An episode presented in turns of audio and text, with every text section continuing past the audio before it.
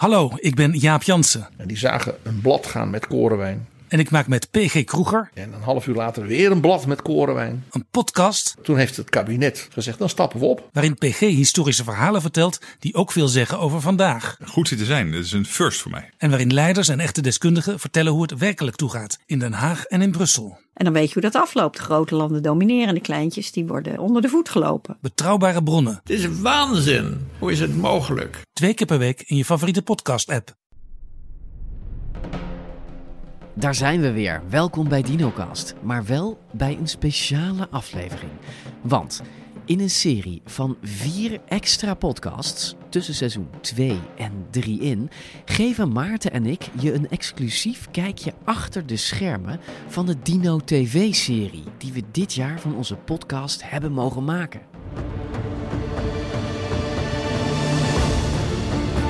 Zet je schrap, let op. Dan gaan we. Maarten van Rossum en ik, Gijs Rademaker, zijn van kinds af aan enorme fans van dinosauriërs.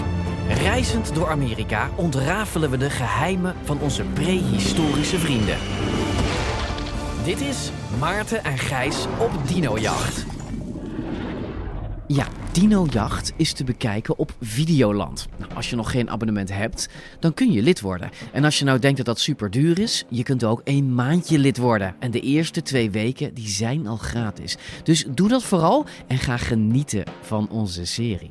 Die telt vier afleveringen. En dit is dan ook de eerste van vier extra podcasts. En het is dus belangrijk dat je eerst aflevering 1 kijkt voordat je deze achter de schermen aflevering verder luistert. Anders zul je er weinig van begrijpen. De komende minuten kom je erachter wat Maarten het meest haat in de hele wereld. We gaan je vertellen hoe het filmen van deze aflevering totaal in de soep liep en hoe we dat toch hebben weten te redden. Je leert alles over de mechanische T-Rex van Jurassic Park en je weet zo meteen wat Maartens favoriete ontbijt, zijn favoriete ijssmaak en favo fruit is. Dit is DinoCast.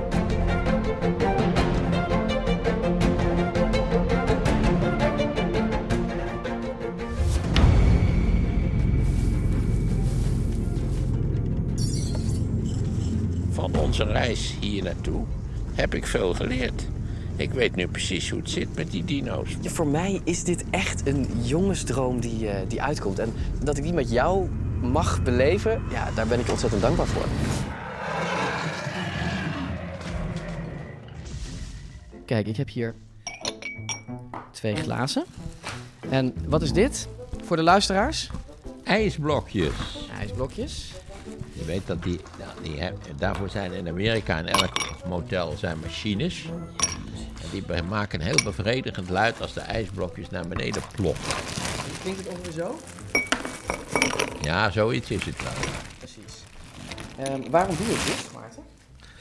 Ja, dit doet ons natuurlijk denken aan die, aan die toch lichtelijk sleetse motels waarin wij weken hebben doorgebracht. Even afgezien van een motel in Los Angeles, wat echt, echt Californisch was, qua outillage en uiterlijk.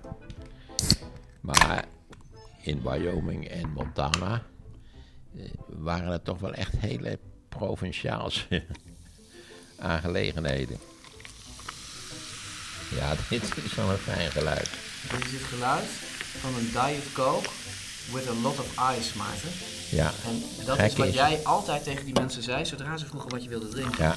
Diet Coke, with, en dan zeiden ze, we don't have Coca-Cola, we only have Pepsi. ja, dat is wel een, een inzakker natuurlijk. Terwijl ik het verschil waarschijnlijk niet zou kunnen proeven. Dus het spijt me zeer. Met het idee. Maar hier heb je een Pepsi, Diet Pepsi met a lot of ice. Proost.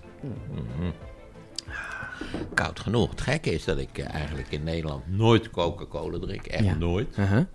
Terwijl ik, eh, mijn familie dat regelmatig doet. Maar dat ik in Amerika heel graag Coca-Cola drink. Maar met lots of ice. Ja. ja, ik ben sinds, Zonder dat ik zoals Bill Clinton verslaafd ben aan het kapotbijten van ijsblokjes. nou ja, sinds, ehm, sinds de, de Verenigde Staten, sinds onze reis, ben ik eigenlijk gewoon eh, verslaafd. Niet alleen, ik ben overgestapt van Coca-Cola op Pepsi, want we hebben natuurlijk eh, weken alleen maar Pepsi gedronken. En ik kan het ook alleen maar drinken met het hele glas vol Ja, het ijsblokjes. Dus mijn vrouw wordt helemaal gek, want... Echt heel veel. En er moet uit, als, het, het- als je klaar bent, moet het eigenlijk alleen nog maar een soort water zijn. En, Maarten, ik heb nog meer, kijk. wat heb ik hier? Oh, kijk eens even. Dit zijn blueberry muffins. Oh, Dat hoort er natuurlijk ook bij. Cola en blueberry muffins brengen Maarten en mij terug naar die grote reis van afgelopen juli. Waar jullie al een stukje van hebben gezien, of misschien zelfs alles al. Nou, we gaan je vertellen hoe wij de reis hebben beleefd. Nou, met dit gesprek natuurlijk, maar er is meer. Want je gaat zo onze redacteur Carla ontmoeten, die met ons meereisde en die met liefde een boekje wilde opendoen over haar ervaringen met ons. En Carla is iemand die, ook als het tegenzit, altijd positief blijft. Ik denk, eh, we hebben nog geen vliegtuig gemist. Het moet nog een keer gebeuren. Ik denk vandaag. Vandaag, ja? Nou, of we storten neer, dat kan ook. Ja, er zijn meer juicy geluidsopnames van achter de schermen die je gaat horen. Maarten bijvoorbeeld, ook altijd positief. Heb je er zin in? ik denk dat het gebouw in gaat storten. Oké, klaar. En ik heb zelf gedurende die reis ook een dagboek bijgehouden. En daar ga ik je stukjes uit voorlezen. En op die manier reis je weer met ons mee terug naar Amerika. Naar al die bijzondere dino-plekken en dino-mensen. En we beginnen met dat dagboek. Want de eerste zinnen die ik schreef waren de volgende. Ik moet hem er natuurlijk wel even bijpakken. Eh, Oké, hier is het. Sowieso knijp ik zo nu en dan in mijn arm. Want wat begon als een uit de hand gelopen conversatie tijdens de slimste, werd een succesvolle podcast.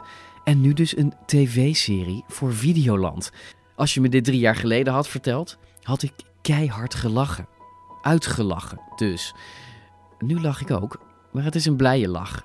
Drie weken op pad met Maarten en een crew door Canada en de VS om de ene dino-locatie na de andere te bezoeken. Ongelooflijk. En ongelooflijk spannend natuurlijk. Een vrij moordend draaischema, kriskras door Noordwest-Amerika, plus natuurlijk Jerm Heller. Benieuwd wat we gaan beleven. Maarten, hi. Gijs, Daar zijn we dan. Welkom in deze... krankzinnige inrichting. Ja, op Schiphol ging het eigenlijk al mis. De luchthaven was natuurlijk één grote wachtrij. Maar bij Maarten, zo wordt me meteen duidelijk, zit de frustratie veel dieper. Maarten haat vliegvelden. Maar echt. Allereerst, ik dacht oprecht, jij overdrijft wel eens. Dat, dat zit een beetje in jouw karakter. En ehm, ik dacht echt dat je een grapje maakte toen je zei: Ja, ik haat eigenlijk, ik, ik haat reizen, maar ik ga het toch doen. Toen dacht ik: Ja, jij haat reizen, you're right. Maar jij haat reizen echt. Ik haat reizen in het diepst van mijn hart. Dat wil zeggen, dat is wel een, een, een hiërarchie in haat. Oké. Komt zo ook van die, zo'n, zo'n autorit, dat vind ik interessant, want dat geeft je het, ook het, het- een gevoel van reis, van verplaatsing. Ja. Wat ik in feite haat, is vliegen. En alles wat daarmee samenhangt. De chaos, het gebrek aan duidelijke aanwijzingen, het geschreeuw. Het feit dat we op een goed moment ben vergeten waar binnen over een afstand van 200 meter driemaal mijn paspoort moest laten zien. Dat je denkt, wat zijn dit voor krankzinnigen die dit georganiseerd hebben? Ja, waarbij ik hier heb geschreven: Maarten tegen douanière, dubbele punt, fuck you. Ja, dat zei ik. Ik werd zo nijdig. Dat was na eerst had ik, moest ik alles in drie bakken gooien. En toen moest ik het alles in één bak gooien. Ik denk, nou, donder op. Eh, vervelen naar fascistoïde klote personeel. Dat, zei- dit was, je zei echt fuck you. En ik, Ja. ik stond daarnaast. Ik dacht: Oh my god. Ja. Ik heb dat echt helemaal zitten crisismanagen daarna. Dat is echt helemaal bij de wilde spinnen af. Ach, sorry, is het een uitdrukking? het is bij de wilde spinnen af. Ja, dat is, ja, dat is een uitdrukking. Oké, dat wist ik niet. Ga door, sorry. Welke mensen organiseren die dingen? Wie zit daarachter? Wie? En er is nog één luchthaven die nog meer gehaat wordt dan Schiphol. En dat is Calgary, merkte ik. Toen ik daar filmend Maarten niets vermoedend vroeg hoe het ging. En geef toe, als hij echt ergens een hekel aan heeft, wat kan hij dat dan mooi omschrijven? We zijn in... Waar zijn we? Calgary zijn we nog. Ja, dat is tot daar aan toe. Maar we zijn nu op de luchthaven van Calgary. En zorg dat u op een andere luchthaven vliegt. Ga lopen. Huur een kruiwagen. Kan niet verdommen hoe u zich gaat verplaatsen. Maar niet via de luchthaven van Calgary.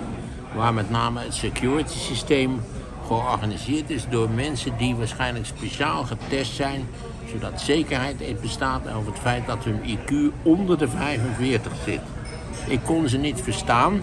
Het waren zonder uitzondering mummelende jonge vrouwen. Maar bovendien, de security check was zo georganiseerd dat er geen flow in zat. En tenslotte, dat heeft eindeloos geduurd. Ik was al bang dat ik mijn portemonnee en mijn telefoon en alles kwijt was. Dat heeft zeker een kwartier geduurd. En wat bleek? Mijn zonnebrand, dat bleek verboden. Dus het flesje met de zonnebrand is in beslag genomen. En zal waarschijnlijk bij opbod geveild worden ergens in Calgary. Als je, als je het nou in één woord zou moeten samenvatten, Maarten, welk woord is dat dan? Als er een Nobelprijs is voor stopzinnige vliegvelden, dan komt Calgary als eerste in aanmerking voor een omvangrijke gouden medaille, die ze dan de directie hier verplicht moet doorslikken. Ja, mooi. Maartens variant van één woord.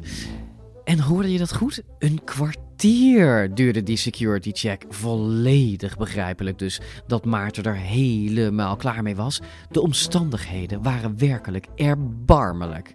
Ik heb vloeken gehoord die ik echt werkelijk eh, niemand zou, zou toewensen. En die kwamen vanuit het diepst van jouw hart. Ja, dat is verschrikkelijk. En dan moet je nog weten natuurlijk, nou ja, dat weet je heel goed dat ik eerste klas heb gereisd, waar jullie eh, genoodzaakt waren om niet waar tussen de hoi te zitten, ja. uh, achter in het toestel. nou, we hebben, we, hebben, we hebben wel best wel veel moeten vliegen, omdat we natuurlijk twee landen hebben gedaan en zes staten in drie weken. En dat, dan moet je gewoon ook veel binnenlandse vluchten maken. En ja, ik, ik, ik heb jou dus heel veel vliegend meegemaakt. En op een gegeven moment waren er oprecht um, op zo'n reisdag, weet je, dan zijn we met zes personen bezig om jouw humeur nog boven het, het, het, het, vriespunt te houden.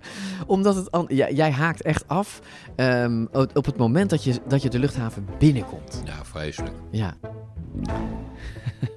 genoeg over vlieghaat. We gaan zo naar Los Angeles, de eerste halte van onze tv-serie. Maar niet voordat ik je heb voorgesteld aan Carla Kuipers. Zij werkt als redacteur en eindredacteur voor tv-programma's. En ze gaat dus over de inhoud van Dinojacht. Reisde de hele trip met ons mee en vertelt daarover in deze podcasts.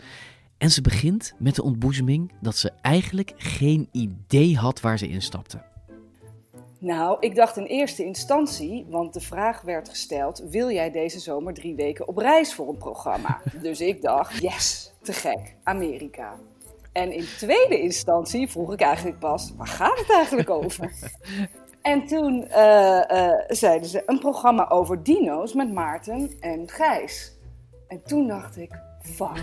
En ik dacht niet Maarten en Gijspak, maar ik dacht, shit, ik weet helemaal niks over dino's. Dus het was zowel mega enthousiasme als lichte paniek.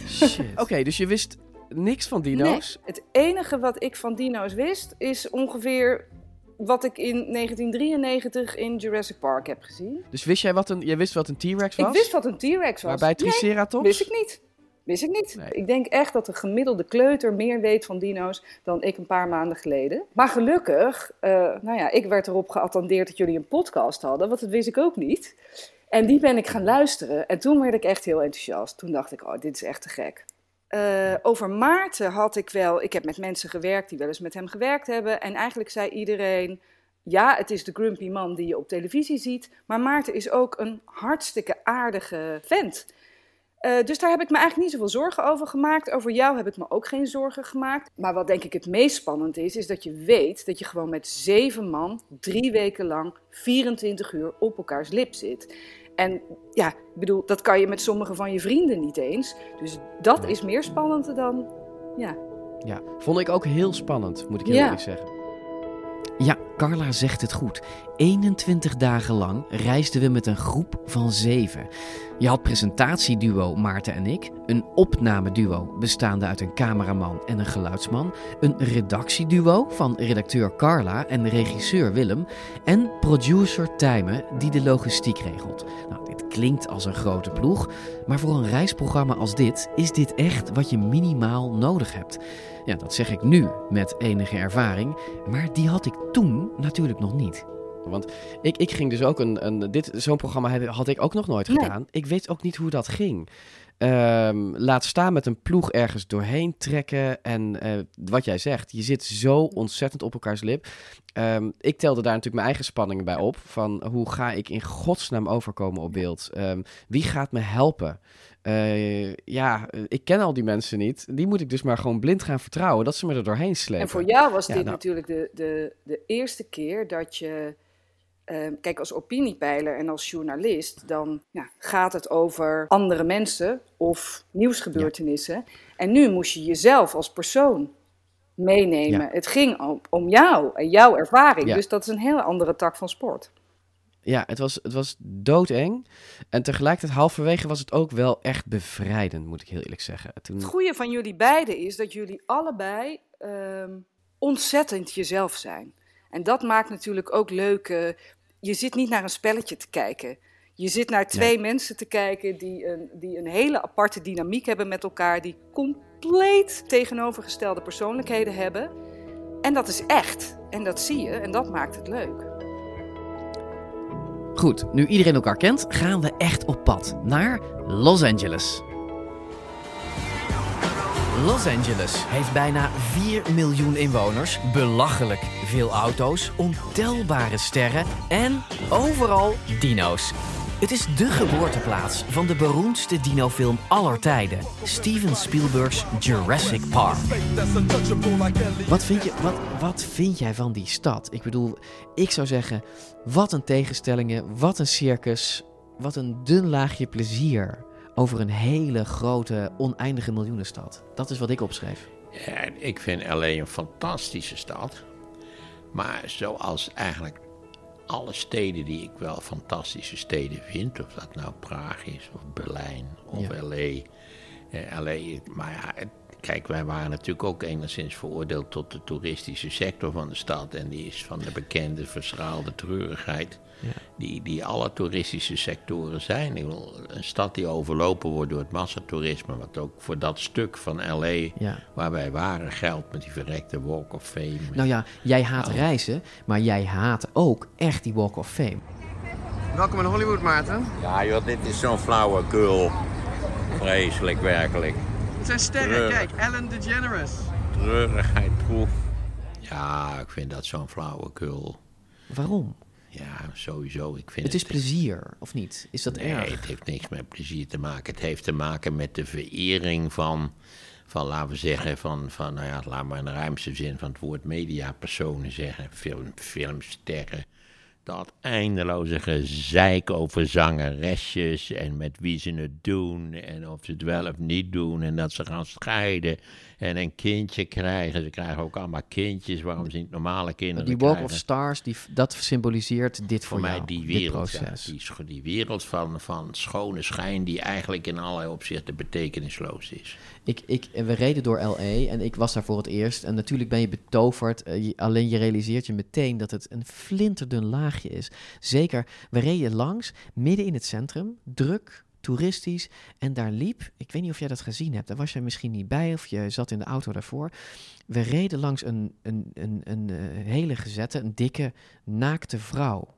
Die duidelijk verward, helemaal bloot, daar over straat liep. Dat heb ik weer En het leek, het leek alsof niemand daar wat aan deed. En wij reden daar langs. Wij konden, waarschijnlijk doet niemand dat Wij zijn een cameraploeg, wij reden langs. Wij, wij wisten ook niet en ik heb, ik heb dat, dat beeld nagekeken lang. En ik heb dat ergens raakte me dat heel. Ik dacht, ik dacht jee. Ja, verdwaald in hun stad. En als dat niet geen behoorlijke GGD is. Nee. Dan moet je in Nederland trouwens ook maanden op Het had iets dwaas. Ook door alle glitter en glamour eromheen waar ze doorheen liep. Ja, een dun laagje glitter. Dat is wat het was. In deze glitterstad gingen we het verhaal opnemen van aflevering 1 van hoe de dino's van Jurassic Park dinosauriërs tot leven hebben gewekt. Maar ons beeld van die dieren tegelijkertijd hebben beïnvloed. Of, zoals we in de serie zeggen. Dit is de plek waar Jurassic Park is bedacht, verbeeld. En vervolgens is het hier verkracht. Vervolgens is het hier verbeeld. En om dat verhaal te vertellen hadden we twee belangrijke filmlocaties gepland: een museum en natuurlijk Universal Studios, het filmpretpark met enorme Jurassic Park attracties. Maar dit hele plan versplinterde voor onze ogen nog voordat we in LA waren geland. Onze hele eerste aflevering was eigenlijk gebaseerd op Universal Studios. Dat was de plek waar we de Jurassic Park dino's zouden gaan zien. Dat was de plek waar wij Jurassic Park zouden kunnen verbeelden. En waar jij en Maarten nou ja, een soort van levensechte rondlopende dino's uit Jurassic Park konden zien. En er zat natuurlijk een iconische scène aan te komen waarbij Maarten in een bootje langs het dino's zou drijven. Nou, daar, daar, dat, daar had ik me echt al maanden ja, op verheugd. Precies. Ja, We wisten dat het heel moeilijk was om toestemming te krijgen. Maar daar zijn we maanden van tevoren mee begonnen. En vlak voordat we op reis uh, gingen, kregen we groen licht. Er werd zelfs een, een prijs genoemd. Uh, alles leek in kannen en kruiken. Er werd een mail gestuurd met voorwaarden waar we aan moesten voldoen, waar we ons moesten melden bij wie. Dus wij dachten echt, yes, het is gelukt, Universal Studios. Ja. En toen opeens kwamen er extra mailtjes binnen met een soort aanvullende voorwaarden. Opeens moesten we PCR-testen gaan doen allemaal, wat helemaal niet meer gebruikelijk was in Amerika. En ik denk dat wij op, we zouden op een maandag, zouden we Universal Studios binnengaan. Op vrijdagmiddag ja. kregen we, nou, vlak voor de sluitingstijd van zo'n kantoor een bericht. Jullie moeten nu een volledig script inleveren. Want blijkbaar moesten er nog drie andere partijen beslissen of we op maandag toch wel naar binnen mochten. Hadden ze ons nooit eerder verteld. Ja, en dat. Je wist gewoon dat het ook nergens op sloeg, dat het script ons ook niet zou gaan redden. Nee. Ze hebben gewoon keihard de deur voor ons dichtgegooid en we hebben ook nooit meer wat van ze gehoord. Dus waarom is ook onduidelijk, maar ja, daar kunnen we heel lang bij stilstaan. Maar zo gaan dit Ja. soort dingen. De truc is, dan heb je eigenlijk twee dagen om, terwijl we nog aan het reizen zijn en andere opnames aan het, nee, aan het maken zijn, Ja. hè, hebben we twee dagen om aflevering 1 te redden. Nogal een essentiële aflevering. Even een updateje. Eh, dit is het hotel. Dat is een fantastisch hotel. Laten we daarmee beginnen. Verder is het best wel crisis. De plannen die we hebben mislukken gewoon. Het team is ook eh, echt heel hard bezig. Iedereen werkt er ontzettend hard aan. Maar het is gewoon... eh, het lukt gewoon niet. Met nog anderhalve dag te draaien voor aflevering 1 is dat gewoon problematisch. En nou, iedereen houdt de moed erin en werkt keihard. En we kijken gewoon waar het uitkomt. Oké, eh, even achteraf. Wij zitten hier chill achteraf, want aflevering 1 is gered. Zeker. Ehm, en meer dan, want ehm, eigenlijk denk ik dat we het zelfs leuker hebben gemaakt dan Universal Ik Studios. ook. Voor mij persoonlijk wel. Ehm, want vertel even, hoe, hoe gaat dat dan? Je hebt, je hebt twee dagen, effectief maar een paar uur tussen al het reizen en draaien Ja, door. dat is echt verschrikkelijk. Hoe, hoe, doen ja, we dit? Dan, dan ga je met z'n allen een soort van op reis. En ook met een hotline met, met kantoor in Nederland. Hè? Want je moet je voorstellen, in Nederland eh, zit ook nog een deel van het team. Zit ook nog een producer, zit een eh, redacteur, Walter. Die echt dag en nacht, terwijl wij op reis waren, ook met ons programma bezig was. Want steeds als er een calamiteit was of er lukte weer iets niet... dan werd het ook vanuit Nederland, ging men aan de slag om het op te lossen. Het, het, is, het, is, het is geen fun Ja. trip. Waarbij je even drie weken la la la, shalali, Nee. relaxed van zwembad naar Nee. zwembad reist. We hebben geen zwembad Nee. gezien. Eén, hè Carla? De laatste dag. De allerlaatste en ik ben dag. de enige die Eh, erin is geweest. Gewoon om zeven uur 's ochtends, omdat het kon. Vijf minuten. Gewoon omdat het kon. Ja. Eh, eh, eh, maar het is gewoon een heel heftig proces. Oké, en, en, en hoe, hoe gaat dat dan? Ja, wat wij zijn natuurlijk in de aanloop van dat produceren, van waar we allemaal naartoe konden, hebben we heel veel mensen eh, aangeschreven. En eh, het geluk wil dat we denk ik iets, toen het een beetje begon te modderen met Universal Studios, dus dat was al voordat we de definitieve nee kregen, voelden we natuurlijk aan ons water dat het wel eens mis zou kunnen gaan. En toen heeft eh, Walter, de redacteur die in Nederland zat, die heeft wonder boven wonder geregeld dat we naar eh, Icons of Darkness konden. Icons of Darkness. Nou, toen ik dat voor het eerst hoorde, dacht ik dat mijn team gek was geworden. Een soort horrorhuis. En dat is het ook. Want de originele Hellraiser staat er naast de Terminator, de Gremlins, de griezelige aliens uit Alien. Alle originele filmprops staan in dit museum op Hollywood Boulevard. Zelfs die enge moordpop Chucky is er. Maar Chucky kijkt wel uit op, inderdaad, de stukken waar ieder dino-liefhebbend hart sneller van gaat kloppen. Kijk eens, de Brachiosaurus. Hier is de Raptors, het Raptor-eitje wat uitkomt. De grote Spinosaurus. Alles wat je hier ziet is echt uit de film. Ja, goed, ik ging dus helemaal los daar. Zo bijzonder was het. Ze hadden geregeld dat het museum speciaal voor ons even dicht ging. En als klap op de vuurpijl dat... Dat acteur en ja, poppenspeler Matt Winston, gewoon de zoon van de grote Stan Winston, eh, iemand die zelf aan Jurassic Park heeft meegewerkt, dat hij gewoon bereid was om mee te werken. Ja, dat was geweldig. Dat was gewoon echt Nou, zo'n was- cadeau. Dat heeft alles gered. Ja, ik, het, was, het was bijna karma. Ik Ja. dacht, wij ver, verdomme, wij verdienen dit. verdienen Ja. dit. Ja. Maar het was, het, het- ik bedoel, ik vind het veel leuker om de echte Jurassic Park poppen Ja. te zien. En stiekem heel even aan te raken. En, eh, en, met, en met Matt te spreken over wat hij deed en zijn rol. Echt veel mooier dan in zo'n bootje stappen en langs een mechanische dino varen.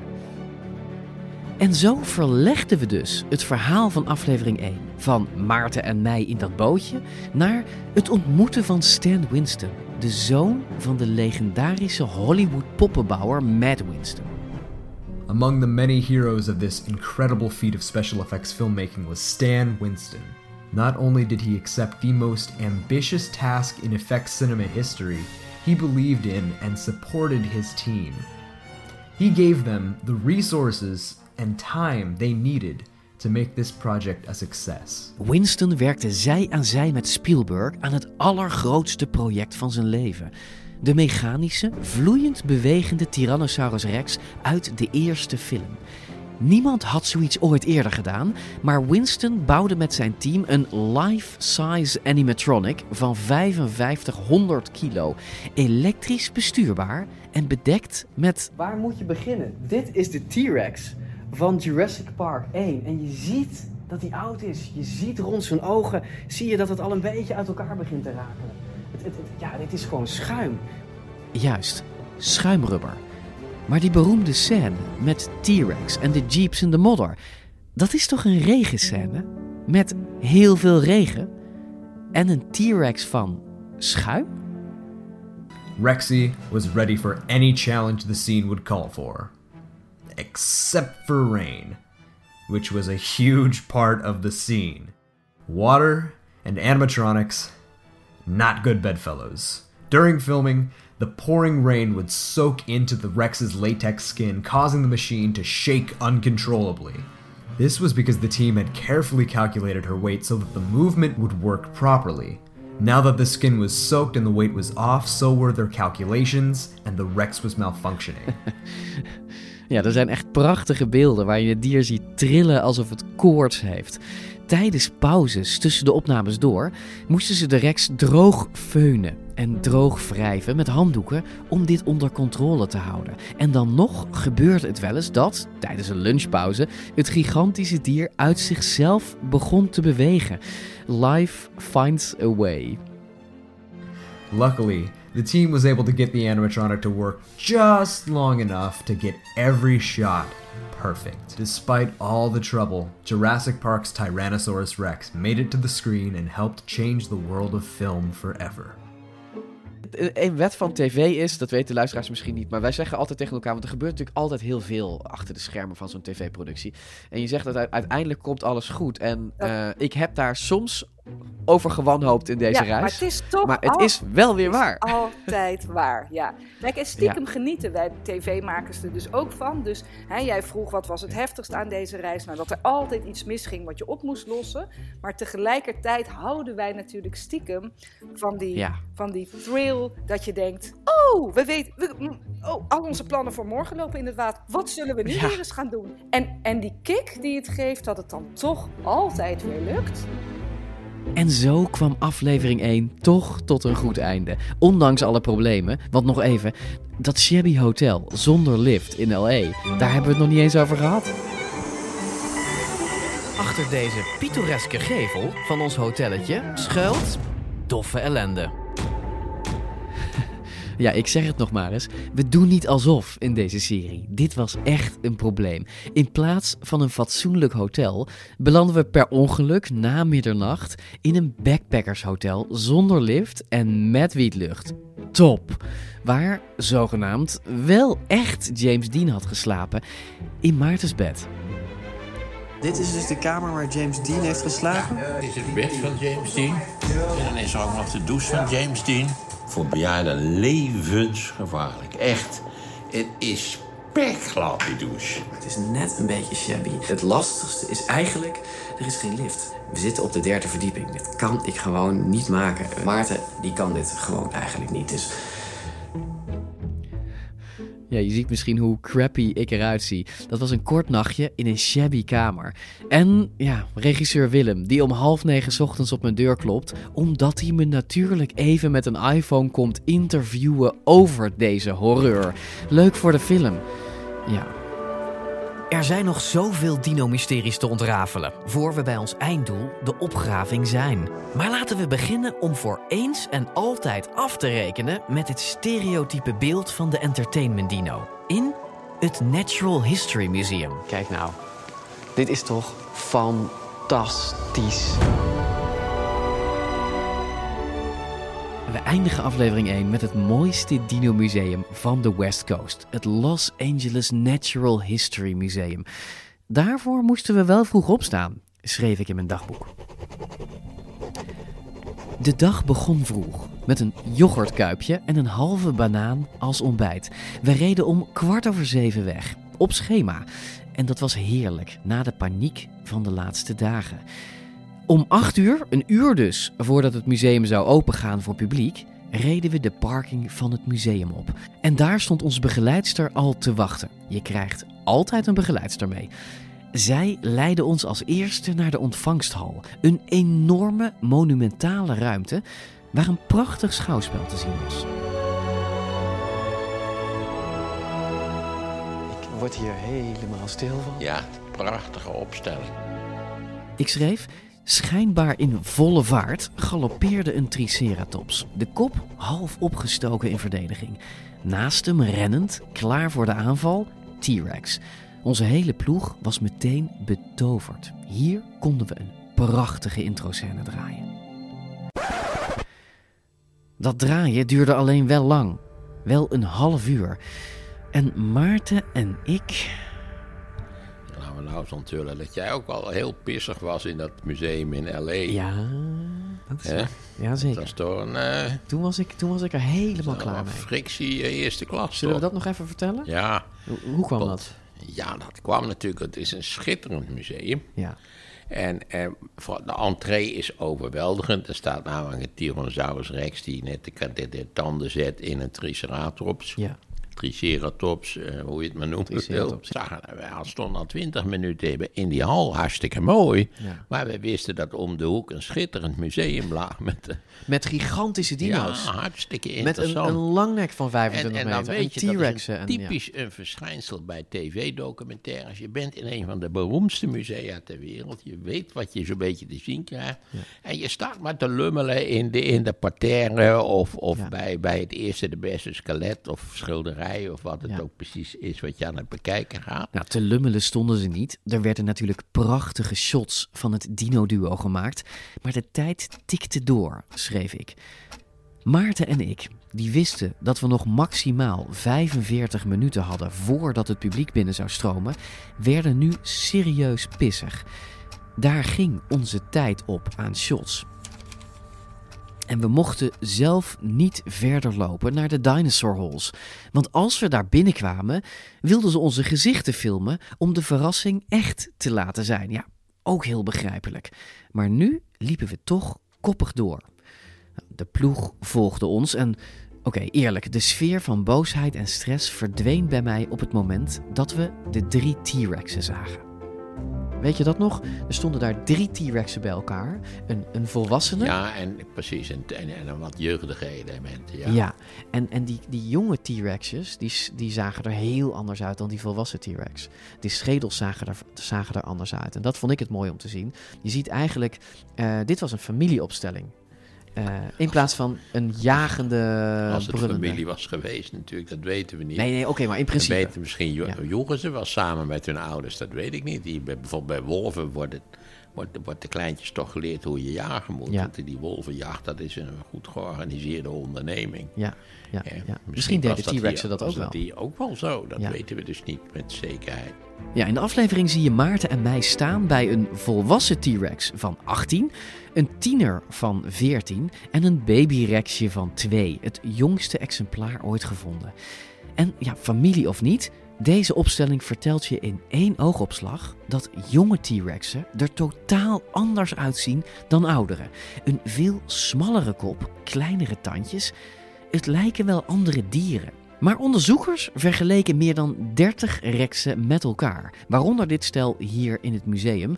En zij trokken de conclusie dat deze vleeseters rond hun 14e levensjaar een snelle groei en verandering doormaken. De kop wordt groter, de tanden dikker en dan, ja, dan staat er dus ineens een T-Rex. Als je ooit in de buurt van LA bent, ga dan deze mooie dieren zien. En dan staat er waarschijnlijk nog een uniek exemplaar. Een totaal groene langnek. Maarten en ik kregen alvast een kijkje in het lab. En dan mogen we bij hoge uitzondering een kijkje nemen in het lab, waar een sensationele ontdekking ligt die niemand nog heeft gezien. Een schat die wordt bewaakt door de museumdirecteur zelf. Hi. Very nice meeting you. Great to meet you. Your Gijs. name? Has? Gijs, yeah, that's Okay, correct. I'm Luis. And you are? Martin. Martin, very nice meeting you. En die, die, die Louis Chappe, die, die, die, die, die wetenschapper met zijn, ehm, met zijn groene dino. Ja, dat was wel interessant. Ja. Dat lag aan, het, eh, aan het eh, laten we zeggen, de locatie waar het beest terecht was gekomen. Ja. Omdat natuurlijk die, die mineralisering van, van wat oorspronkelijk levend materiaal is, wat zich altijd voordoet, dat is de reden dat er überhaupt iets van overblijft Ja. natuurlijk. Ja, bot Dat- wordt steen, Ja, dat bot wordt steen, dus wordt gevuld met silicaten. En in dit geval met, wat nou de, eh, of ma- eh, vaak mangaan maakt dingen zwart, heb ik begrepen. Mhm. Ja, ja, maar wat dingen En- groen en maakt? Dit, en dit was, nou, dat hadden we natuurlijk moeten onthouden, maar het staat ongetwijfeld op film. Er was ook iets, een mineraal waardoor de botten groen waren. Ja, en dan... En Dat dan is heel interessant. Het was mooi om te zien, hè? Why is it green? It is green because the water of the river in which this was, you know, entombed 150 million years ago was rich in a, in a green in a green mineral. The And- greenness and, has you know- nothing to do with what the dinosaur was eating. No, no, no, no, no, no. No. Ja, nou wil je natuurlijk weten ook. Nou, die botten die zijn groen geworden door het mineraal celadoniet, wat Frans is voor zeegroen. Ja, en ik moest natuurlijk een beetje lachen om Maartens opmerking over dat eten, hè, dat ze daarom groen zijn. Maar dat is ergens niet zo raar natuurlijk. Flamingo's zijn bijvoorbeeld roze, omdat ze hun leven lang rode garnaaltjes eten. En ook de melk die ze hun jongen geven, is dan rood. Dus de gedachte is minder vreemd dan ik daar toen dacht. Ehm, ik vond zijn verhaal ook mooi, maar tegelijkertijd denk ik dan gelijk. ehm, dit wordt natuurlijk wel weer zo'n sterstuk van het museum. Want oehoe, hij is groen. Dat zal misschien zo zijn, maar hij, hij was wel een, een, een topman op het Ja. gebied van de, van de Nee, een van de Van meest de vooraanstaande dino-wetenschappers van de VS, hoor, deze man. Nou. Ja, ja, dus ik moet daar respect voor hebben, vond bedoel wel- jij? Ja, ik vond het wel een sympathieke baas.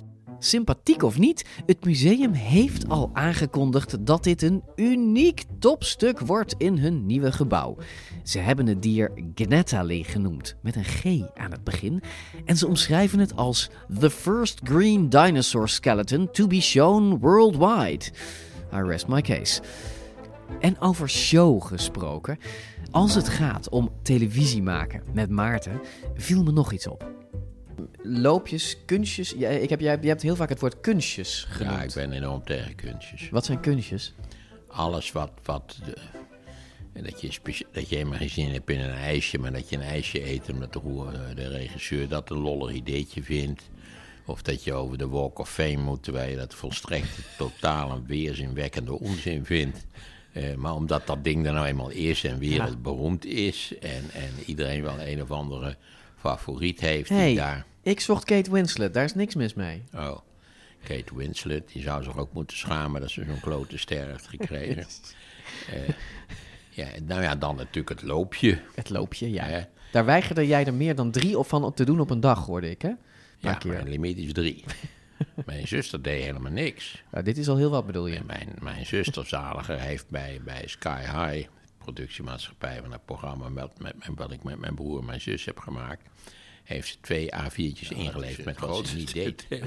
Van, laten we zeggen, het cement in de meeste tv-programma's. Nou ja, Je ik- kunt namelijk, als je een beetje, een beetje leuk monteert, heb je al die flauwekul niet nodig. Vrijwel alle kunstjes zijn, zijn bedacht om, om de montage te vergemakkelijken. Of om er een voice-over op te zetten. Of nou ja, gaan ze maar door. Ja, je bent die manier natuurlijk een enorme hoeveelheid tijd kwijt. Ja, we waren er wel. Maar ze in luisterden, en uit. Eh, ze luisterden best goed naar jou, hè? Ze hebben zich gehouden aan die drie loopjes. Dat, dat viel mij. dat is al heel wat. Dat is wel waar. Die had, er, die had de winter goed in. En je hebt natuurlijk de re- onze regisseur eh, Willem. eh, Die heb je soms echt tot waanzin gedreven. Oh, dat viel nog wel mee Nou, mij. je- maar- je kan het woord Apple TV Plus mag je echt Oh ja, dat niet meer uitspreken. Apple TV Plus. Kun je dat nog één keer? serie. Waarom deed je dat? Prachtige serie. Ja, mensen, Maarten, eh, en terecht, hè, dat hebben wij hier in deze podcast wel vaker verteld. Apple TV Plus heeft een fantastische dino- dino-serie gemaakt, die heet Prehistoric Planet. Maar onze regisseur Willem, die had er een beetje moeite mee dat Maarten echt, eh, zeg maar, één keer per dag in opnames voor Videoland voortdurend Apple TV Plus noemt als reden om naar te kijken. Switch je nu weg, ga naar Apple TV Plus, daar is een fantastische Ja. serie. En dan zag je Willem weer helemaal gek worden. En op een gegeven moment heeft hij ook gezegd, Maarten, ik kan hier niks mee. Ik kan hier niks mee. Oh, dat ben ik helemaal vergeten. Ja, dat ben je vergeten. Apple TV Plus is, is 200 miljoen dollar ingestopt, als Ja. ik het wel heb. Ja. Wat zou er in ons programma zijn gestopt? Nou ja, dat weet ik niet, maar... eh, geen minder. miljoen. Nee, zeker niet. Eh, Nog, nog even een, een dingetje wat, wat, wat ik ook echt stiekem heel grappig vond, maar wat, wat de regie soms echt tot waanzin heeft gedreven, is dat jij zei, eh, dan, dan, dan zei de regisseur heel lief, eh, Maarten, sorry, we moeten even nog opnieuw, eh, kun je die vraag Ja. nog één keer stellen? En dan zegt Maarten het als volgt, zegt, zegt dan, yes, well, the, eh, the director asked me to ask this for the third time already. How are you feeling? Eh, eh, met andere woorden, hij kan ook die derde keer niet gebruiken, omdat je het zo zegt. Dat het niet... Ik, heb, ik ben er dol op met, om de regie, te treiteren door te zeggen... ja, de, regisseur staat nu met net wel nee te schudden... maar daar ben ik het helemaal niet mee eens. Want dat, dat, dat, maakt het enorm lastig. Ja, enorm lastig, maar leuk lastig, Maarten. We zijn bijna aan het einde van deze eerste behind the scenes aflevering. Maar zoals je weet is er altijd een toetje. Ook hier. En dat bestaat uit het laatste bijzondere deel van mijn reisdagboek. Ik wil, ik wil het, het, de laatste twee bladzijden wil ik met jou doornemen. Want ehm, ik, was, ik was klaar met schrijven en ik dacht, ik mis toch een paar dingetjes. En ik heb ehm, daar een lijstje van gemaakt. En dat heet Wat we over Maarten geleerd hebben. Ja, ik ben heel benieuwd. Ehm, dus ik lees voor en dan mag jij reageren. 1.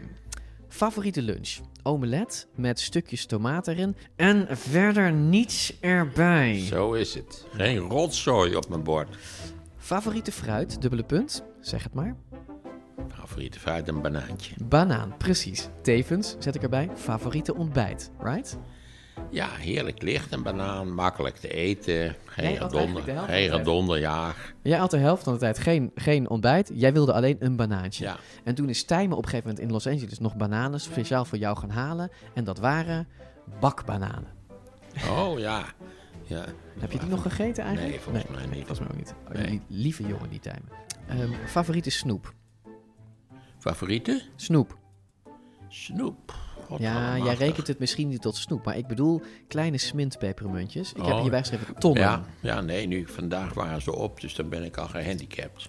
Nou, in de VS eh, heb, je de, heb je best... eh, Ze hadden geen smint en dat was een- wel een groot probleem natuurlijk. Ik heb, ik heb jou wel dus in... in ehm, op een gegeven moment begon jij naar een zoektocht naar die smintjes. Ik heb jou dus voortdurend in elk tankstation zo Ja. lichtelijk geheim verdwaald zien dwalen op zoek zijn naar de toch nog in een winkel geweest waar die, die alleen maar snoep verkocht. Ja. Heb je dat toch?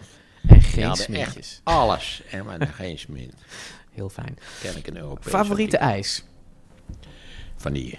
Ja, maar ik heb geschreven Cornetto. En anders simpel soft ijs. En desnoods Ben Jerry's. Maar dat is Ja, desnoods. desnoods dan. Precies, dat is een noodgreep. Ja, als het dan vanille-ijs... Ik, ik was enorm verrast over de afwezigheid van toetjes in Amerika. Nou, Het toetje gaf voortdurende problemen Eigenlijk serveerden ze geen toertjes, het kon ze allemaal geen bal schelen. te zeggen, als er nou één IJsland is, is het wel Verenigde Staten. En wij aten, wij aten in, in Glendive, in Montana, een klein dorpje, aten we elke avond noodgedwongen in hetzelfde restaurant. En Maarten had op een gegeven moment de traditie dat hij wilde graag als toetje twee bolletjes vanille-ijs. Ja, zonder met, gekloot daarbij. Met slagroom, toch? Of niet? Wel met slagroom. Ja, precies, met slagroom. De, de eerste dag vroeg Maarten daarom, hè Maarten? En de tweede dag kregen wij dat door en bestelden we dat ook. En de derde of, of de vierde dag was het uiteindelijk was het ijs op. Dus ja, in dat dorpje was het ijs op. dat is ook zo wat, het ijs is op. Ja, verschrikkelijk. Dus de, de, laatste avond konden wij geen traditioneel vanillebolletjes nee, met ijs. Qua toetjes was het, was het uh, ja, een klote Verschrikkelijk. Ja, en met klote reis en verschrikkelijk eindigt blijkbaar dan deze aflevering. In deel 2 blikken we natuurlijk terug op aflevering 2 en hoor je alles over het dino-dorpje Drumheller. Ik praat met Dino Dave over zijn ervaringen met the Dutch Film Crew. Whatever this dinosaur was, probably Triceratops. It had a life, it had a family, it had kids 66 million years ago. And then picked up by a Dutch film crew. What are the odds? En we nemen je mee achter de schermen van Whitmer's Lab in Ohio. En natuurlijk kom je ook achter veel meer van die dingen die we over Maarten geleerd hebben. Dit was DinoCast. Tot dan. Wauw. Wow. Oh. Oh, oh, oh, oh, oh, oh, oh, oh. It's almost unreal. It's almost unreal.